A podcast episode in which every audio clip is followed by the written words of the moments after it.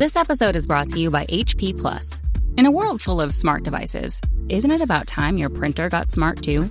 Now printing is smart with HP Plus, and the HP Smart app is how it all happens. You can print from your phone with just a tap, no matter where you are, even from your garage slash home office slash yoga studio.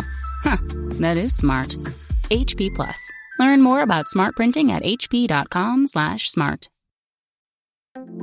This episode is brought to you by PayPal. These days, choices are everywhere. Like for instance, the milk in your coffee. Would you like it from a cow, a nut, a tree? Everyone wants options. And now your customers have a new option in the way they pay with PayPal in person. Just generate your unique QR code in the PayPal app for them to scan and start accepting PayPal in person today. Learn more at paypal.com slash US slash get QR code. This is the Jabberjaw Podcast Network.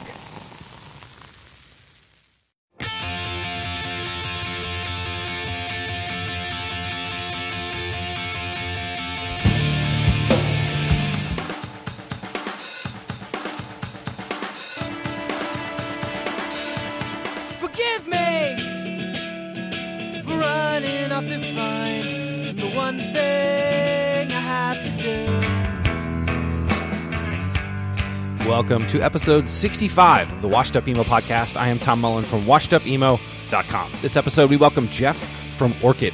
Who is Orchid, you might be asking? They are a pioneering Screamo band from Massachusetts. Uh, friends of Washed Up Emo connected us to Geoff, who works at UCB Theater here in New York City teaching improv. Lesson being a hugely influential Screamo band does not pay the bills. Uh, note to listeners, we used a new audio recording system with a few hiccups, and you'll hear some noise from a UCB class. Apologies, and it's been fixed. Finally, thanks for listening to the podcast and leaving reviews. It absolutely means the world to me. So here it is, episode 65 with Geoff from Orchid here on Washed Up Emo. Where, where in Connecticut did you grow up? Cheshire, Connecticut, uh, which is near New Haven. Um, Cheshire, yeah, it's mostly now known for uh, Cheshire is the home of James Van Der Beek from Dawson's Creek, uh, the home of Horshack from Welcome Back, Kotter, uh, the home of Legs McNeil, who came up with the term punk. Uh, He was from Cheshire originally. Uh, me, and the singer of Orchid, uh, and then, uh, but now Cheshire is mostly known for uh, the Cheshire Murders. There's a documentary on HBO about the Cheshire Murders Oh, I've not seen that. it was just this uh, the the it was just basically a home invasion case. Cheshire is like a nice town, but also has two prisons, and so these prisoners escaped. Wow. Went to like a house near my friend's house and like kind of uh, home, did a home invasion, and made them take money out. It's a horrific scene. Wow. So that's what Cheshire now is. If people know Cheshire, a lot of times they'll just be like, "Oh, the Cheshire Murders." That it's like, no, we also have James Van Der Beek, which is not a great one. Uh, but yeah, it's just uh, it's a small town uh, outside what- New Haven. Were you? Was it? Um, was music something that you knew like early on? Was it? I'm like, oh wow, I like this type of thing, or was it? I don't know. Was he? Did For an me- older brother give you a record, or Yeah, no, for me, I mean, uh, he, my brother had records, and there was always music in the house. Like we always listened to 99 Rock WPLR, which is the classic rock station. Um, but because of that, I didn't like classic rock for a very long time. Um, uh, I, I honestly, I do think a, a lot like the punk just came from me. I just kind of, uh, I didn't like music for a very long time until junior high, and then junior high, for some reason, me and the singer of Orchids and my other friend Jesse found P- Primus, and that was the entry point. Primus was the I only liked Weird Al before that, and then Primus was the only thing I liked. That's so fun. I was a huge Weird Al fan, and Primus, my first band, covered "Too Many Puppies." perfect, perfect song to cover. Uh, It's easy. yeah, but I was obsessed with Primus, and they were like for like a very brief period that hit right in being able to see Loud, them at Lollapalooza '93 and them at Woodstock '94. Yes. Uh, but um, yeah, and then I just like all of a sudden that just like you know Headbangers Ball and 120 minutes to an extent kind of set me off down a path uh, to get into and you know then BMG honestly and Columbia House helped out a lot because you're able to get so 12 many for a penny. Yeah. Uh, so I would just get things to try, and some things that I love, like Jesus Lizard, I just could not get into at the time. but then like you know slowly I just kind of started like delving into you know punk a little and then industrial a lot, uh, and then uh, hardcore honestly came from uh, Quicksands and Rage Against the Machine. Uh, mostly of that, like I liked the first Rage record, and then I found an article where they mentioned this band Inside Out, and I was, was like, it. "Oh, Inside Out's the best." And then my first hardcore band covered an Inside Out song, and then Quicksand was a huge one because one article. I will say, my aunt Nancy, uh, she was like a hair metal fan, so that helped a lot. Like she was like had Riki Rachtman's demo uh, from the Cat House, so she had all these old rips, and she kind That of is awesome. She kind of got out of metal a bit, but she would take out all the articles and she gave them all to me of any band she knew I vaguely liked. So a Quicksand article listed every single band they were in. So then that started. We had a record store called Phoenix Records, which was connected to a head shop in Wallingford, Connecticut. And then that head shop slowly closed, but we would get everything there. And they had, you know, that's where I got uh, Youth of Today, Bold, Beyond, Absolution, like, you know, uh, uh, basically every band that they were in. And they also had Quicksand bootlegs from when they played at the Moon, which was an old place. They had, like, you know, I got a Fugazi bootleg there. Like, it's a lot of bootleg tapes. Yeah. Um, but yeah, Fugazi, I think Fugazi and but Quicksand was really the big one. And then once hardcore happened, it was just like that's everything. And then the New Haven scene. Were you going to a lot of shows? Was it local Yeah. shows? Was it seeing the seeing the headliner? But then, oh, that opening band's really cool. That helped too. I mean, you know, like uh, the Tune Inn was the main club that Yeah. we went to, and that was in New Haven, Connecticut. Uh, and you know, and Connecticut is great for hardcore, like in the grand scheme. I mean, we had You're the in Anthrax, between- we had everything, and You're like in between Revelation was cities. from there originally. So, uh, but the Tune Inn was the place I went every single weekend. Once I found out about the Tune Inn, I think my first show, my first show at the Tune Inn was the Queers headlining with uh, Rancid opening and Brutally Familiar, uh, who were this great uh, Connecticut punk band that also like members went on to the Piss tour, a great fucking band. Um, uh, I can swear, right? Yeah. Cool. I uh, just wanted to check. Uh, it just comes out. So yeah, the tune in was a big place. So and like the tune in is like we went there every weekend. Like my first couple shows were just like random punk shows and then ska shows because they were all merged together. yeah, it was all together. Yeah. Uh, but then once hardcore started happening, like that was all I did. Like, and and you know, my first band show was at the Tune Inn. But then uh, once you, once you know, I think for Connecticut, in my mind, it was the Tune Inn was New Haven section, and then Club One Fifty Eight was on the other end of Connecticut. And Club 158 had the bands that now I would be psyched I saw, like where it would be like Frail played there, just like so this, in theory the smarter Three. bands.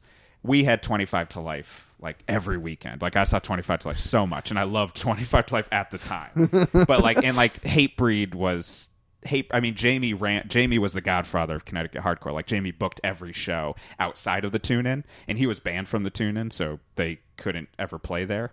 Uh, but so then Jamie. So once you started going to the Tune Inn, then we you know Jamie booked at uh, the uh, the Bristol Bike Exchange, which was his bike skate park where bands would play in a half pipe. Uh, Max which was just some weird like kind of Guido club, like where they had shows in the back. Uh, uh, uh, there were a bunch of Legion halls.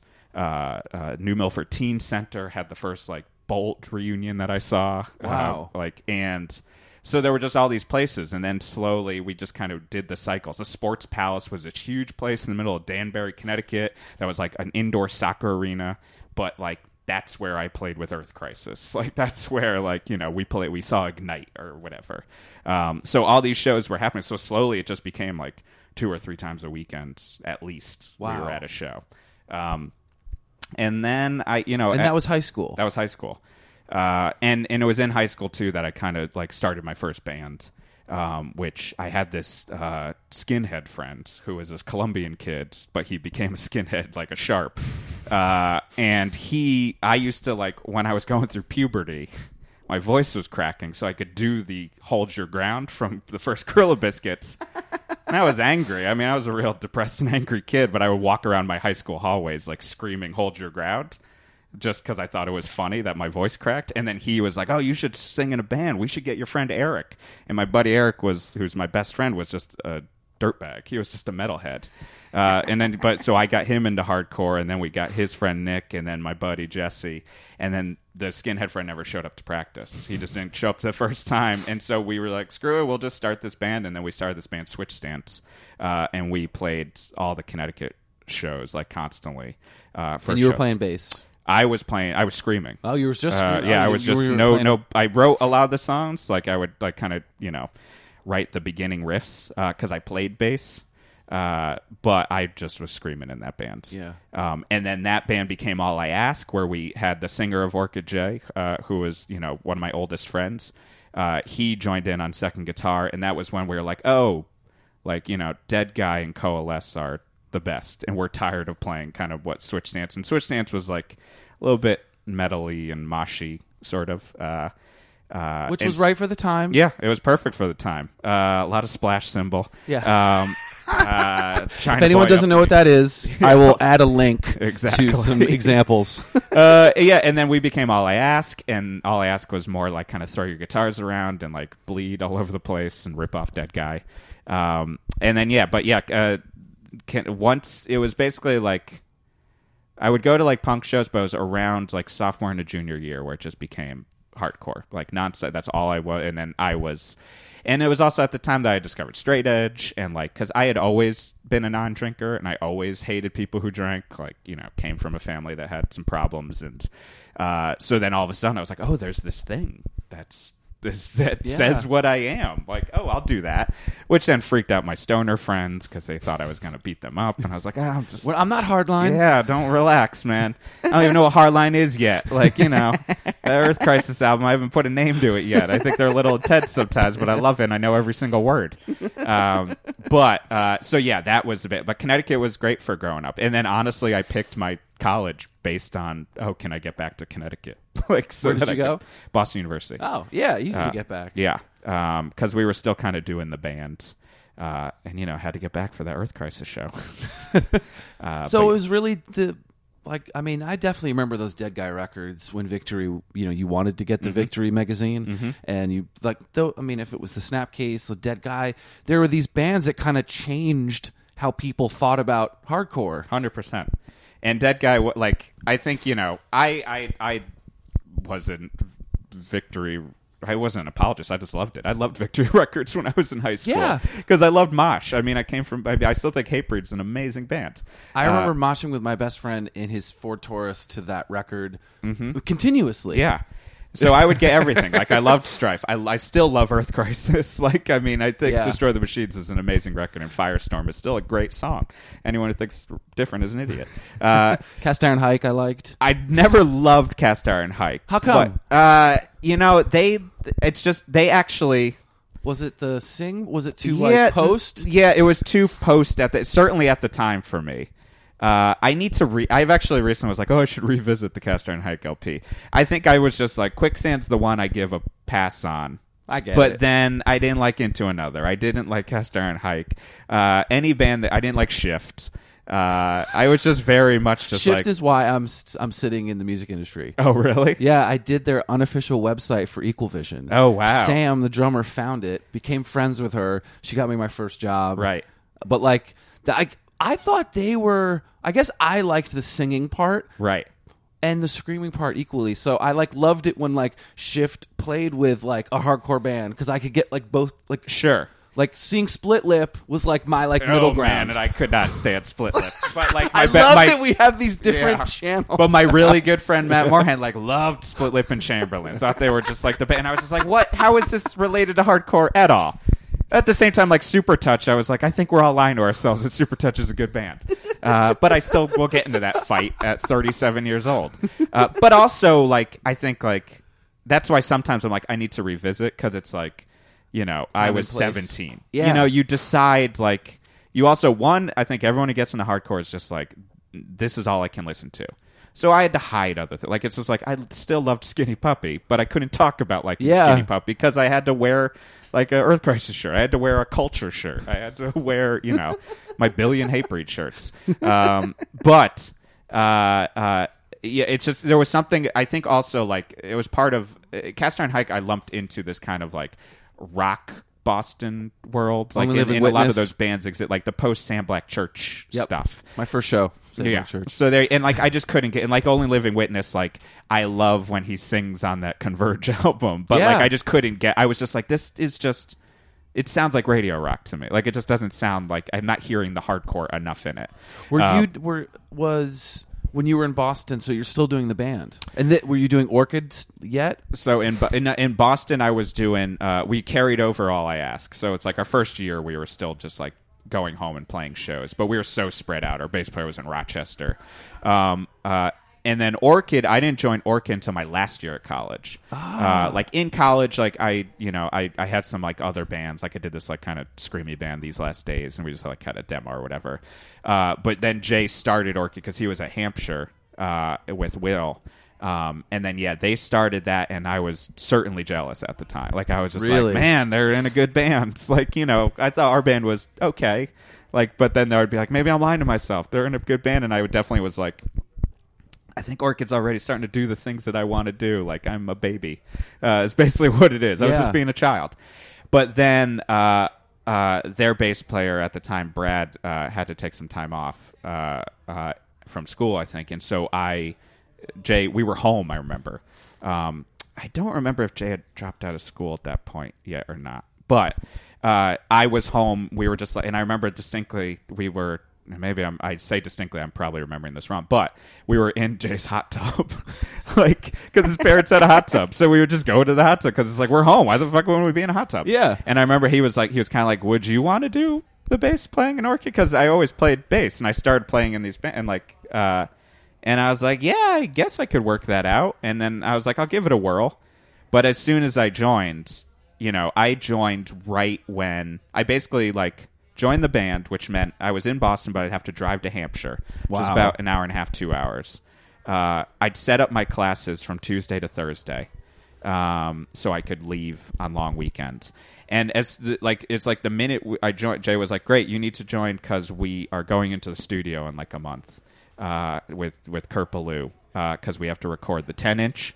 the split which the skull shaped split with Jeromes Dream and the split with Red Scare. And he's like, and you gotta Wow. learn all of our songs too. And I was like, okay. And they had most of the songs like started to be written. Like and you know, and in, in Orchid, like, you know, Will was the main songwriter. Like he wrote like almost all the rest. He a lot of times would just be like, Here it is. This is what it is.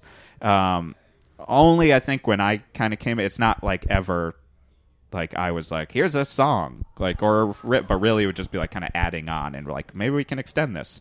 Um, but so yeah, I kind of joined in. and Was like, all right, I have to learn a billion songs. Um, and also, I remember learned learned them on my own, and then Will was like, "No, you're playing them wrong." And I was like, "Okay, great," because he's like, "We're tuned down half a step." I was like, "Okay, never mind." I worked for no reason. Um, uh, but yeah, and then so once I was in Orchid, it was just like that was that was my first real touring. Like you know, it was always local shows with Connecticut bands with Switch Stance and All I Ask. We would play Western Mass. Uh, we would play shows like you know on the border. Uh, we would go up to Pearl Street in Northampton Yep. Um, uh, and like play there. We played with Drowning Man uh, at this like the original, what's now the New England Metal and Hardcore Fest. Yes. They had like the Loud Fest, uh, which I think the same day actually we played with Bloodlet and Dead Guy, and I was like, this is the best show That's ever, it, right? Because those are, I still think like you know, going back quickly to the Victory stuff, like I like to re-listen because like I still think like the Earth Crisis record stands up. And like it's recorded by the same guy who did the Believer record. It sounds like a metal record. Like Snapcase does not hold up for me at all. Really? Strife, I never want to listen to, but I appreciate it. Dead Guy and Bloodlet, I find new things in it. I'm legitimately like, I'm like, if this came out now, this would It would be, totally be fine. it would be great. It would be a mind blowing record. Like there are things on the Dead Guy fixation on a coworker and screwing with the Dead Guy Quintet that I'll be like, I would still want to rip this off.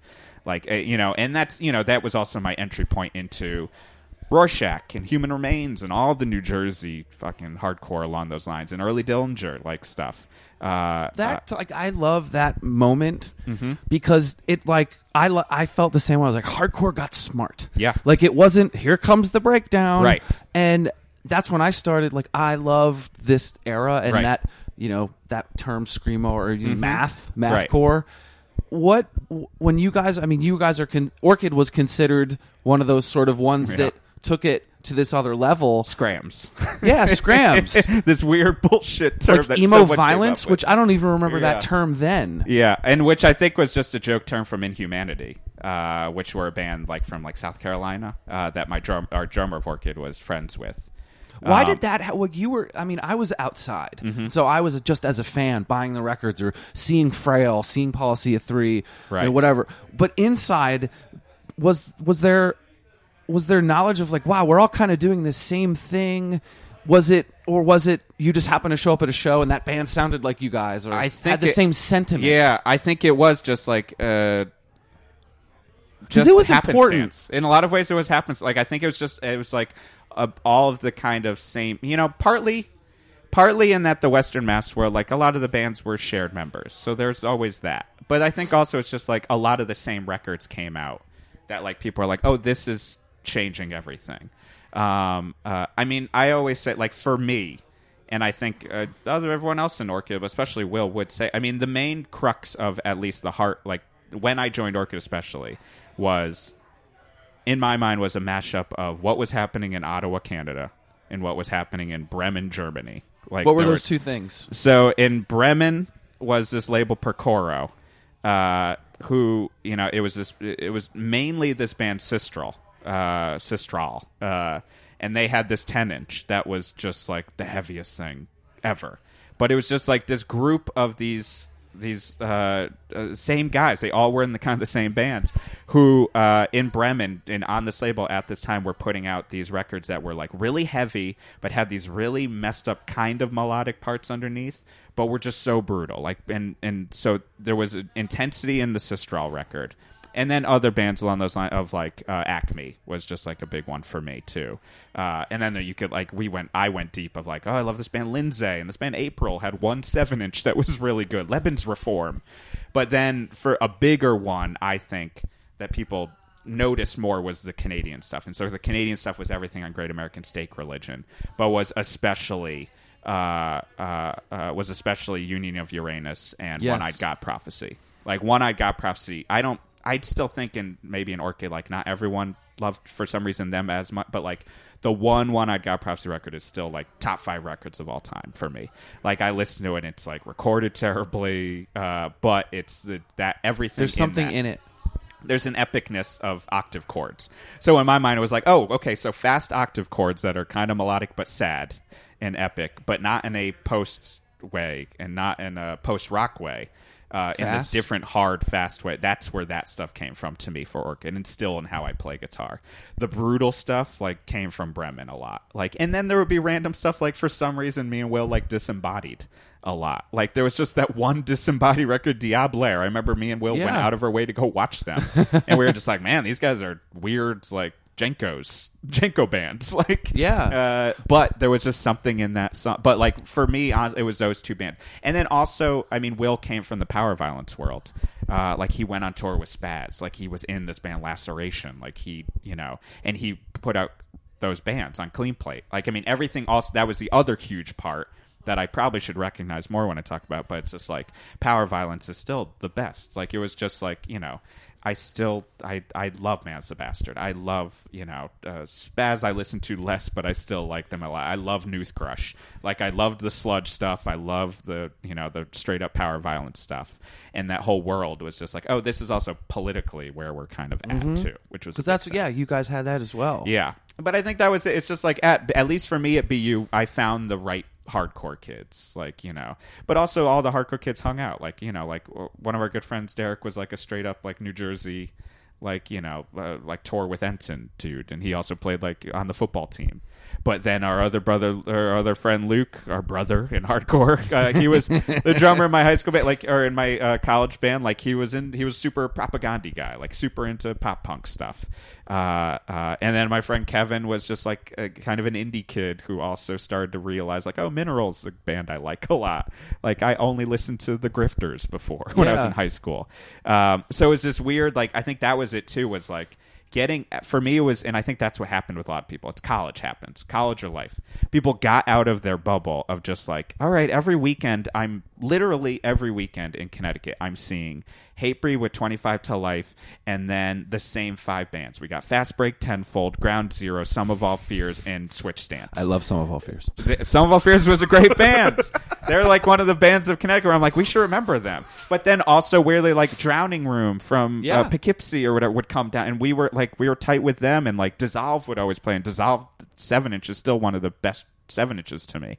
Uh, but so, but it was also like, you know, you you you were playing that style of music, and then all of a sudden, I was like, oh, there's other types of music, and you start to.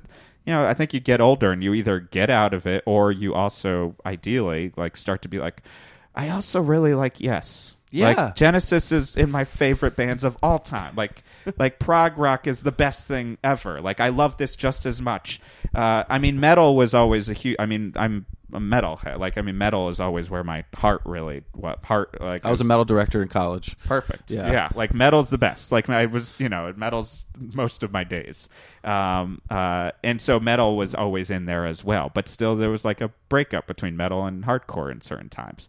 But then you start to re- like, you know, I just saw Entombed on Friday, and I, I was just reminded. I was just like, oh right, that's a Hatebreed riff. Yeah. Like, there's a straight up riff from Stranger Aeons that is on Clandestine. That is just like, oh, and that's from the demo.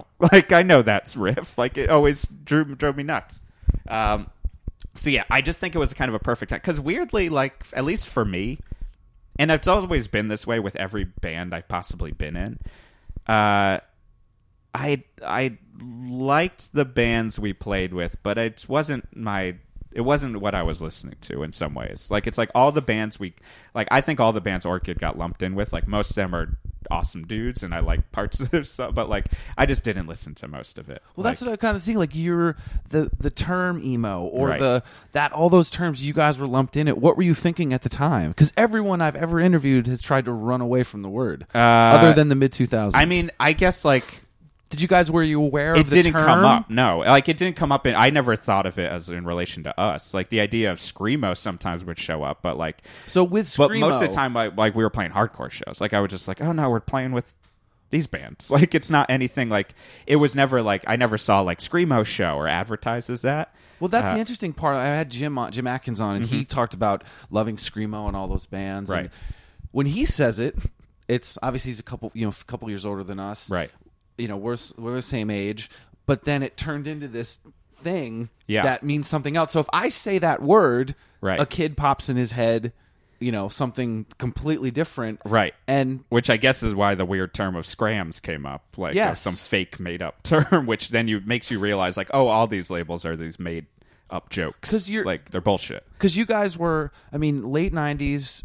You know, internet was just getting rolling here. Mm-hmm. You know, I had it in the dorm room, one computer. You start kind of Hardly knew how to sign into my email if Yeah, I, I, wasn't. checked it one day. I Yeah. check it once a day. Yeah, And these it but it started to accelerate. And Yeah. I think your your band sort of was pre all of this you know, you Definitely. were back and forth. Maybe maybe the one band member had an email. Yep. And then 2000, 2000, you sort of, it was like bang, all Yeah. these things started happening. And then you kind of ended right when Right. emo term or that sort of took off. You were Right. sort of, you saw it before and after. Yeah. What were and some then things- decided to grab onto being in Panthers, and we're just Yeah. like, now we have to Wh- deal with the Brooklyn world. It's like it's just which like, oh, I oh, have you're a Brooklyn question rock. about. Right. I- okay, well, but that's the that's exactly. It's Yeah. interesting how your band sort of was before. It was before, during, and then saw it, Right. and then it happened again. Right. But for Orchid, did you guys have any semblance of what is going on around us? These bands are saying that they're this. What were you no. Honestly, at the time, like as a fan? I was like, God damn it! Right. yeah, no, I mean at the time like I was just like we played shitty shows. Like I mean most of the shows were garbage. Like it's some were great. Like and, and not the, they a lot of them were great. Like was it like the next like, generation figured it out? Like they figured out how to market it? I- that yes, what it was? Definitely. I mean, and market it by basically not doing what we did. I guess. Like it's because I'll hear it and I'll just be like, well, how is that connected to anything? Like, and then there'll be things like you know Silverstein or whatever did that cover of Yeah. Destination Blood, and I was like, that's awesome. But I also weirdly am. I'll listen and I'll be like, they're playing it wrong. Like, like there's one like there's one part where I'm just like they've cut out like two of the notes. Like it's a faster thing. Like, uh, but so that's my deal. But. uh yeah, no, I, I mean, I, You guys were in it. I don't see the connection. I guess I'll listen to when people say the term now. I'm just like it's it's it's so hard to explain. Like because even I, I guess like even like I was just like I I felt like we were more grind than the bands we were lumped in at the time. Anyways, I always thought we were kind of somewhat heavier. Uh, and our I also honestly felt like our a lot of time I was just like like one of the reasons I liked being in Orca is I thought our songs made sense. Like it wasn't just like a riff salad at, Yeah. at times, or at least I, as the bass player who had very little say, I would try to make it a little less riff salad. Um, uh, but yeah, I at the time, no. I mean, at the time, it didn't. What was my concern? My concern was also like I was in college, like I needed Yeah. to graduate. Uh, I needed to not have my dad be fucking pissed that I took off a week uh, into my f- my winter semester to do uh, my two, first two week tour ever, uh, where I also like couldn't take an independent film class I really wanted to take as a film major because the guy just wouldn't let me because I was going to miss the first class and he was just like no he's Wow. like you're screwed. Every other professor was great, so fuck that guy. But um, yeah, no, at the time, and then yeah, I was in college. I was honestly more concerned with just like trying to get a girlfriend. Yeah. Like, and not trying to get laid. Like, fuck rock and roll. Like, I just wanted to find a girlfriend, like, you know, have a relationship that worked, uh, figure out my life. I was having enough, like, I just wasn't concerned. Like, I was just like, I, where am I going next year? Like, so New it wasn't York? like the outside seeing that these trends were taking other paths. Nah, I mean, I also I joined a moving train. Yeah. like you know, I joined right when we were recording three records, and then we had a tour set up, and then all of and a lot of it would just be like Will being like, oh, "We're going to go to Europe. Like, can you do that?" And I'm like, "Okay, like I'll make my life work." Yeah. Uh, you know, I again, I scheduled classes around it. I just made it uh, work, and so like I think more it was how do I make all the pieces move together, uh, and at the same time being excited because I was just playing. I was playing in a band that people cared. At least most of the time, like you know, not all the time, but like years of the Connecticut bands, I always felt like I think we're on because they want to borrow our equipment, or we're playing the show because they like our inside out cover, not the band. We just can't seem to get it together because I never cared about scene stuff, and so that would always kind of like I was like, does that bite us in the ass or not? I don't know. Because there's like political stuff. Yeah, is do. it like in you know like is Jamie pissed because we didn't pass out those flyers he sent from Europe Yeah. or something or you know and then you'd find out these things later and I was like man everyone's a baby like everyone's a child It's you were figuring out. You're a kid. yeah and at the same time like trying to not get you know Connecticut's just like there's a bunch of thugs and people getting beat up and you know guns being pulled and stuff and so yeah I, I that's really what it like at the time no I was just and, and so the same with Panthers the same with Yeah. like when we graduated like we did like I think living in both of those made me realize like oh right the the idea of the Seattle grunge scene didn't exist. Like it was just a scene. It just happened at the time. It's just like, you know, even why people liked Orchid at the time and still like us, which is great. It was just a perfect uh, moment in time for the fans as well. It was just like, oh, I want to hear this type of music with Jay talking about these types of politics, which is also why I think like I do think not that we were great, but I you know Panthers got torn apart on our first record, especially, and people never really glommed onto us completely.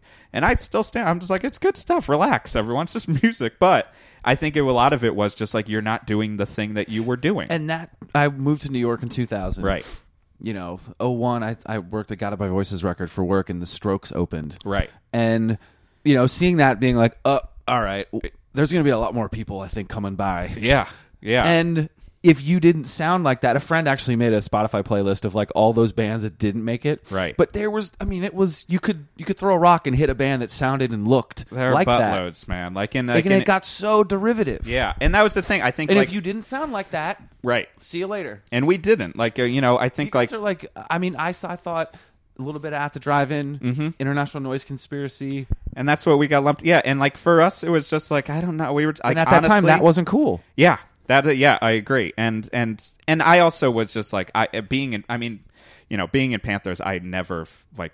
I was just like, oh, we're almost the band I kind of want us to be. Just because I think Panthers more so than Orchid was uh, five guys all with five completely different ideas about how the world should work and how music should be played. Uh, trying How were those practices? uh, amazingly, we got through a lot of them. Like, I mean, I'm I'm amazed Panthers existed for six years. Like, I'm just amazed. Like, you know, uh, how were those pra- uh, those practices were full of passive aggressiveness uh, and constant snide comments because it was also uh, a band with like a lot of jerks. Uh, but also two of them who were like just starting to be like, I'm also going to try to do comedy, and we were actors before, so it's like you know, like now I'm going to find a way to hone being an asshole uh, in my snide comments about like finding some way to tear you apart. Yeah. that I don't like the riff you came up with, or stop playing that disco drum beat or something. Uh, but that was the other thing. It's just like we would be in those like Brooklyn articles, like a couple of them. But I'd be like, I just don't, I don't feel like part of the world completely. I don't think we sound like them. I think we weren't heavy enough for the heavy people. We weren't rock enough for that. Like, and we because we didn't decide. Like you know, and we every record we would make a fucking left turn. Like all of a sudden things are strange. We are like. Let's I think something else. I think all of a sudden, honestly, at least for me, I saw Pink Floyd's live at Pompeii for the first time, and I was just like, "Let's do long songs, let's do that." Like, and even though we're not as competent, like in like I just we weren't we were waiting for everyone else to kind of pull out the right riff. Uh, and I'm still happy again, happy with every record, but like uh, I think it was just a band more. Orchid was more of a like we had a unified. This is what we are. Even though our last record, like it definitely like started to bring in even more different influences. Um, I think Orchid had more of a cohesive vision. So then, yeah, all of a sudden we were again in another world. And why did Panthers happen? Because we all graduated at the same time. Yeah. Like Kip from the Red Scare, who we were on tour with, moved to Brooklyn at the same time as we did because Jay had already moved here because he had dropped out. And then our drummer was moving here with his now wife to go to grad school. And, you so- came down here for and I came here because I had graduated and I was like, well, I'm a film major. I got to go to, and I don't really want to do film exactly. I'm not sure what I want to do. Might as well follow Jay. Yeah. Like, honestly, I was like, I'm going to go to New York. He's got a loft. He already lives in in Dumbo before Dumbo was crazy.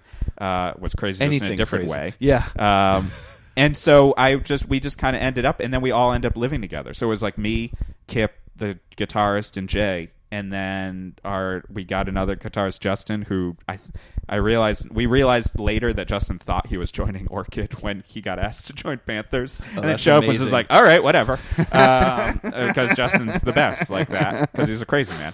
Um, but yeah, uh, we and I think you know we were just here. And I think that happened with a lot, a lot of bands just graduated. Like the Black Dice dudes graduated from art school and came to Brooklyn. Like, you know, we knew them from playing Providence before that. Uh, and so I think it was just a time, like, it's just these cycles happen. And we just happened to hit in that cycle. And then there was the strokes, and then the yeah, yeah, yeahs, and then boom. Yeah. Uh, and that led to a lot of, like, you know, that let, we did this terrible two week tour in England uh, partly because of that. They were like, "Oh, let's bring a Brooklyn band over and then give them the worst tour that's ever existed." wow. Um, what tour was that? we just did. We legitimately like this guy from the agency who was kind of booking yeah yeah yeahs like asked us, but he like didn't exactly sign us to book, but was like, "I can get you two weeks in England," which is one of those things where after everyone was like. No one ever does two weeks here. You do two to three days tops, and we're like, "Oops, let's play every little Hamburg in, in Yeah. uh, little town, a village in England. Uh, and yeah, it was just a disaster. It was just one of the, it's like a tour that I could tell billions of stories and am kind of writing something about maybe, but uh, but because it was just like it was no money. No, no one cared. Like a driver who we had to fire, like multiple Oh my God. accidents, broken into, uh, and we shouldn't have been there. It's just we just shouldn't have. No, we didn't have any records out. Like it was just Wow. a disaster all around. Um, because it was just kind of the Brooklyn scene. I'm gonna continue. It's- I, I guess I had forgotten about it because I was so focused on either I was at hardcore labels or I was in. But that was a, that was insane. Like Yeah. the, instantly, it almost felt like instant. Rent went up. There was a band.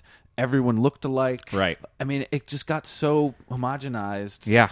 Through and it was hard too because we were coming from like at least for me like you know the Orchid dudes we were coming and Red Scare we were coming from a basement DIY world and we're on Ebullition. I still Ebullition's still the best label I've ever been on. Like Can you talk about that label? I think a lot of Mm-hmm. people don't remember them, or at least I mean, th- if I will put links up on the podcast Right. for everybody, but I just the what they had put out, the the DIY mentality of it, where it came from, everything was just like spot on. Yeah, I mean, Ebullition is Kent and Lisa. Like, I mean, you know, and and and it came out of Heart Attack, and it was just this scene that, like, yeah, it's it was the it was the label I wanted to be on. Then I was like, oh, Orchid's on Ebullition, more for me to be envious of. And then I joined. I was like, great, now I'm on Ebullition.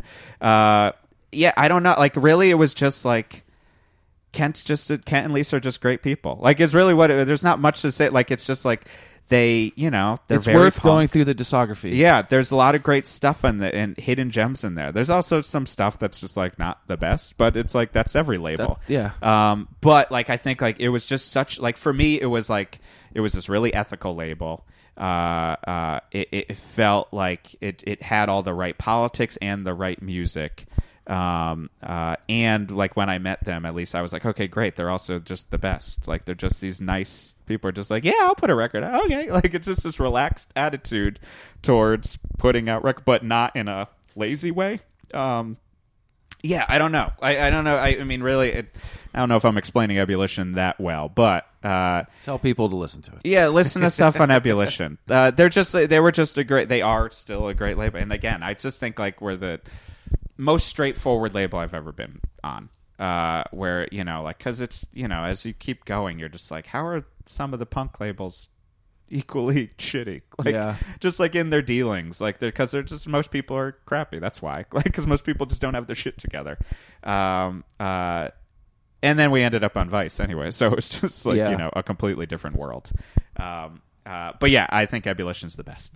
But then the I guess the going back to the Panthers stuff and Yep. that time period and the you know if it's the 2000s did you see any light at the end of the tunnel was it just like this is getting weirder and weirder every year Felt weirder and weirder every year for me. Like because again, I was like, you know, a- as time went on, I I was starting to also just be like, well, I, I'm I don't feel part of the hardcore scene as much anymore because like we tried, like we played ABC at the beginning. Uh, at ABC No Rio, and it just didn't feel. It was just like people don't want us here, and I, uh, that a lot of that might have been in our heads, but it just didn't feel interesting like it just didn't feel. I was just like again, it waiting for Orchid yeah, I think that was it. And I was just like, oh, these guys. And I do like. We had one press release for our first record that mentioned the Stooges and MC5, and I still think about that because I remember the guy who wrote it was just like, no one ever looks at these things. And then I was like, everyone looks. That's all they that's do. That's how they write Yeah, that most reporters are lazy, so they just pull it out. Yeah. So then constantly was MC5 and oh, Stooges, no. and I was just like, I like the Stooges enough, and MC5 I don't think is that great of a band. I think you know, Kick Out the Jams is a good song, but I generally don't care. Again, I'm mostly listening to you know, Sleep. Like us, like I'm like really like you know, listen to Dopesmoker and Rainbow, Yeah. uh, uh, and then Genesis and Magma, like you know, like uh, and then hardcore still. Um, and so yeah, like I, I think as it kept going, I was like, oh, I'm I'm I don't know how the rest of the band. I can't speak for the rest of the band, but like I was just like, I'm still straight edge. I still am vegetarian. like I don't like parties. I don't like scenes. I don't like most of the people here, like in general. I was also stressing out a lot because it's like now I have graduated and what the fuck am I doing with my life? Yeah. Like I don't know. I'm not exactly using my label. I don't want to stop playing music. I don't know. I you know uh, the thing with Panthers is like it always felt like there was something where it was just like, all right, well, we'll keep going for that. Like there was always like a little carrot dangling. And then you started to see the Brooklyn thing. You do have that bit which is like, maybe I can do this. Maybe I can live off of being in a band for and just do that. And you can't. It's just an, almost No. an impossible. Um, uh, and so uh, for me, it was a lot where I was just like, why are we playing another weird Vice party? Like, you know, that's like paying a lot of money, which is great because it funds all the other shows that no one's going to and the records people aren't buying.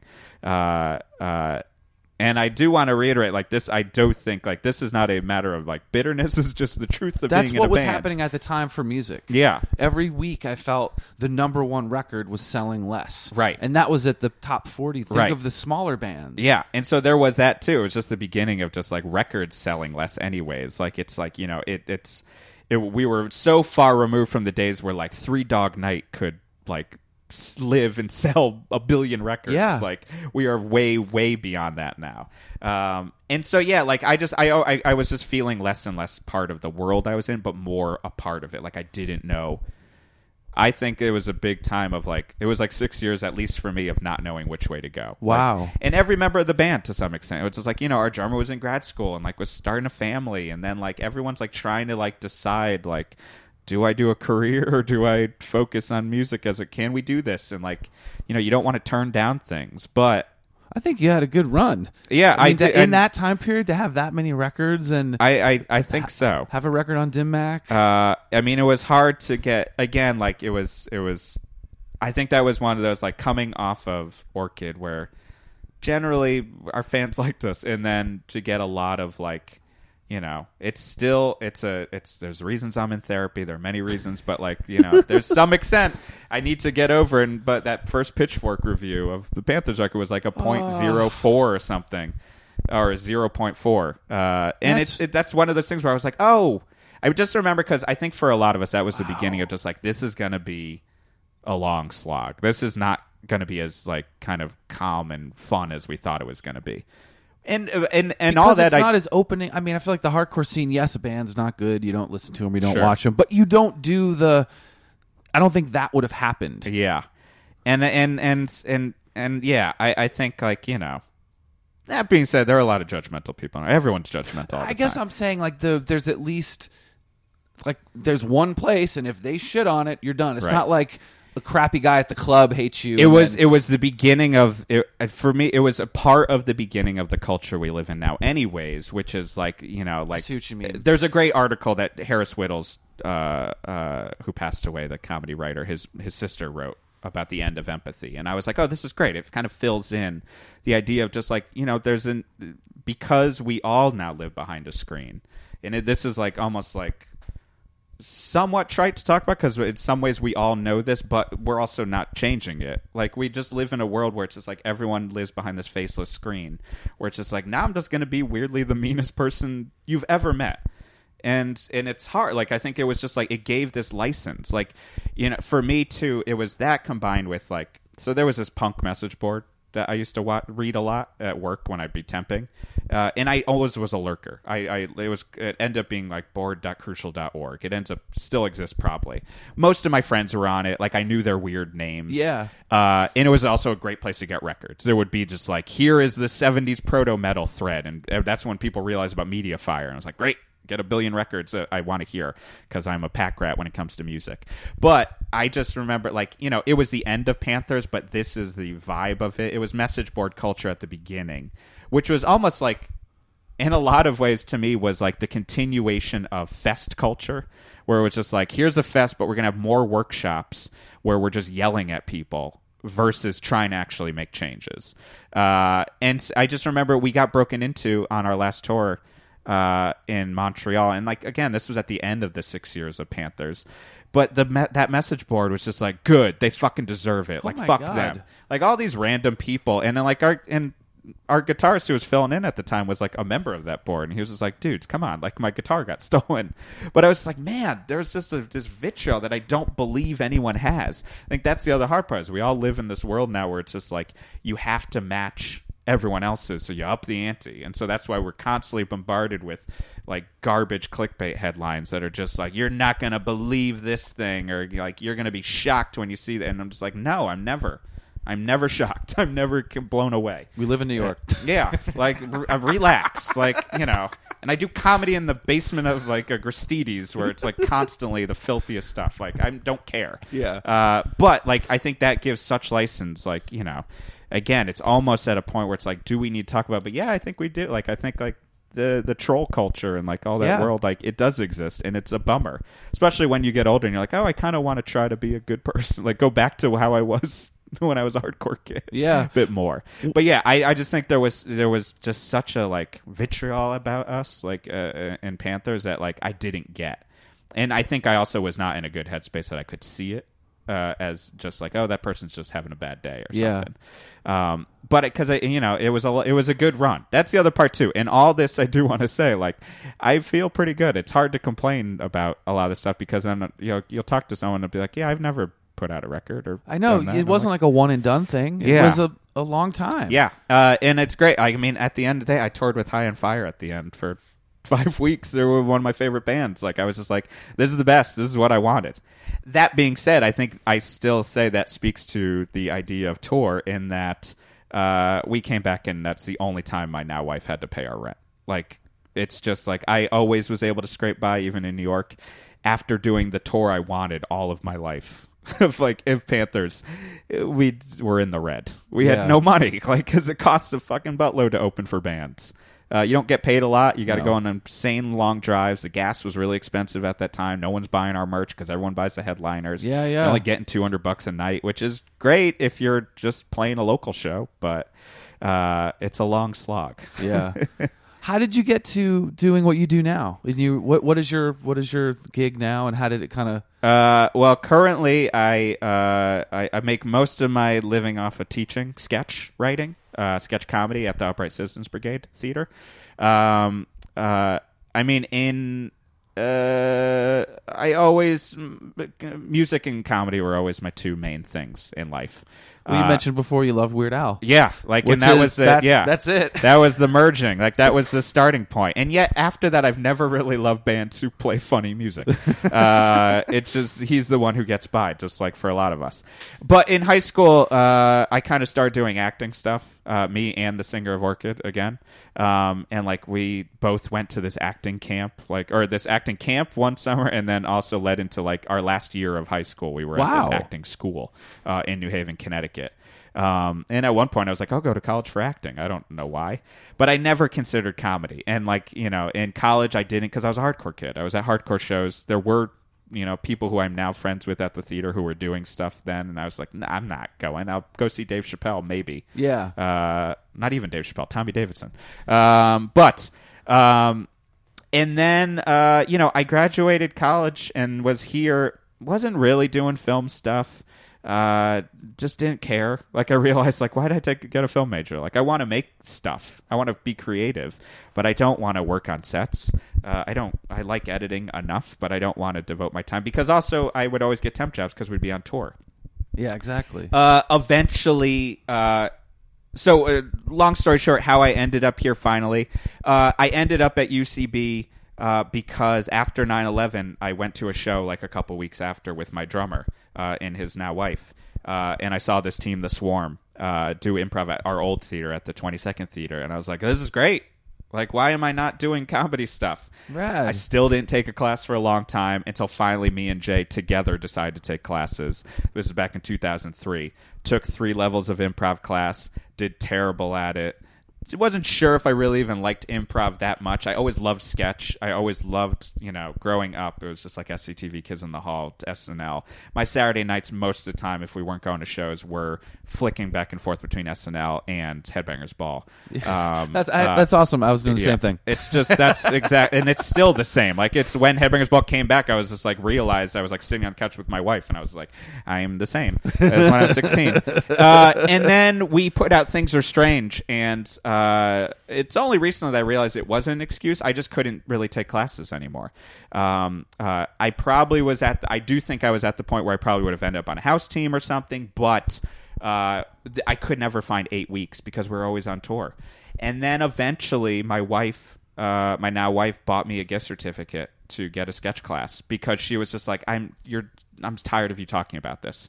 I just would keep talking about it, and they had finally started sketch class, and that's always what I want to do. So I took a sketch class, and then I just kind of kept taking classes, like as much as I could. Took classes here, um, uh, and then as soon as I was done with every sketch class I could take, I was just like, "What do I do now?" To my teacher, uh, and he's like, "We're starting these things called Maude teams, and Maude teams are the house sketch teams at the theater. Uh, we're starting these teams. You should apply." So I applied, and I got on. Rad. And then I was on a Maude team for five and a half years here. And then slowly, you know, that leads to like a lot of things at UCB. Like, you know, eventually I directed a couple shows. Uh, and then uh, got, ended up being a teacher, like subbed for like a year, and then eventually ended up teaching. And now at this point, I've been teaching sketch for four years or something. Fantastic. Uh, and yeah, I, I and and then I you know put on shows here. I've got you know I I've just it's just one of those things like I just ended up doing that, and even like last couple tours of Panthers, like I would do both. Like I would, you know, make it clear because you're not supposed to take a certain amount of time off. I would clear it up with the artistic director, who I was friends with, I think, and that helped a little. Um, but would take. I, that's why I bought my first laptop because I was like, I need to write sketch on the road, and I remember, like, I would uh, call in. Uh, to my director and get notes like because I'd emailed in when I could find Wi-Fi.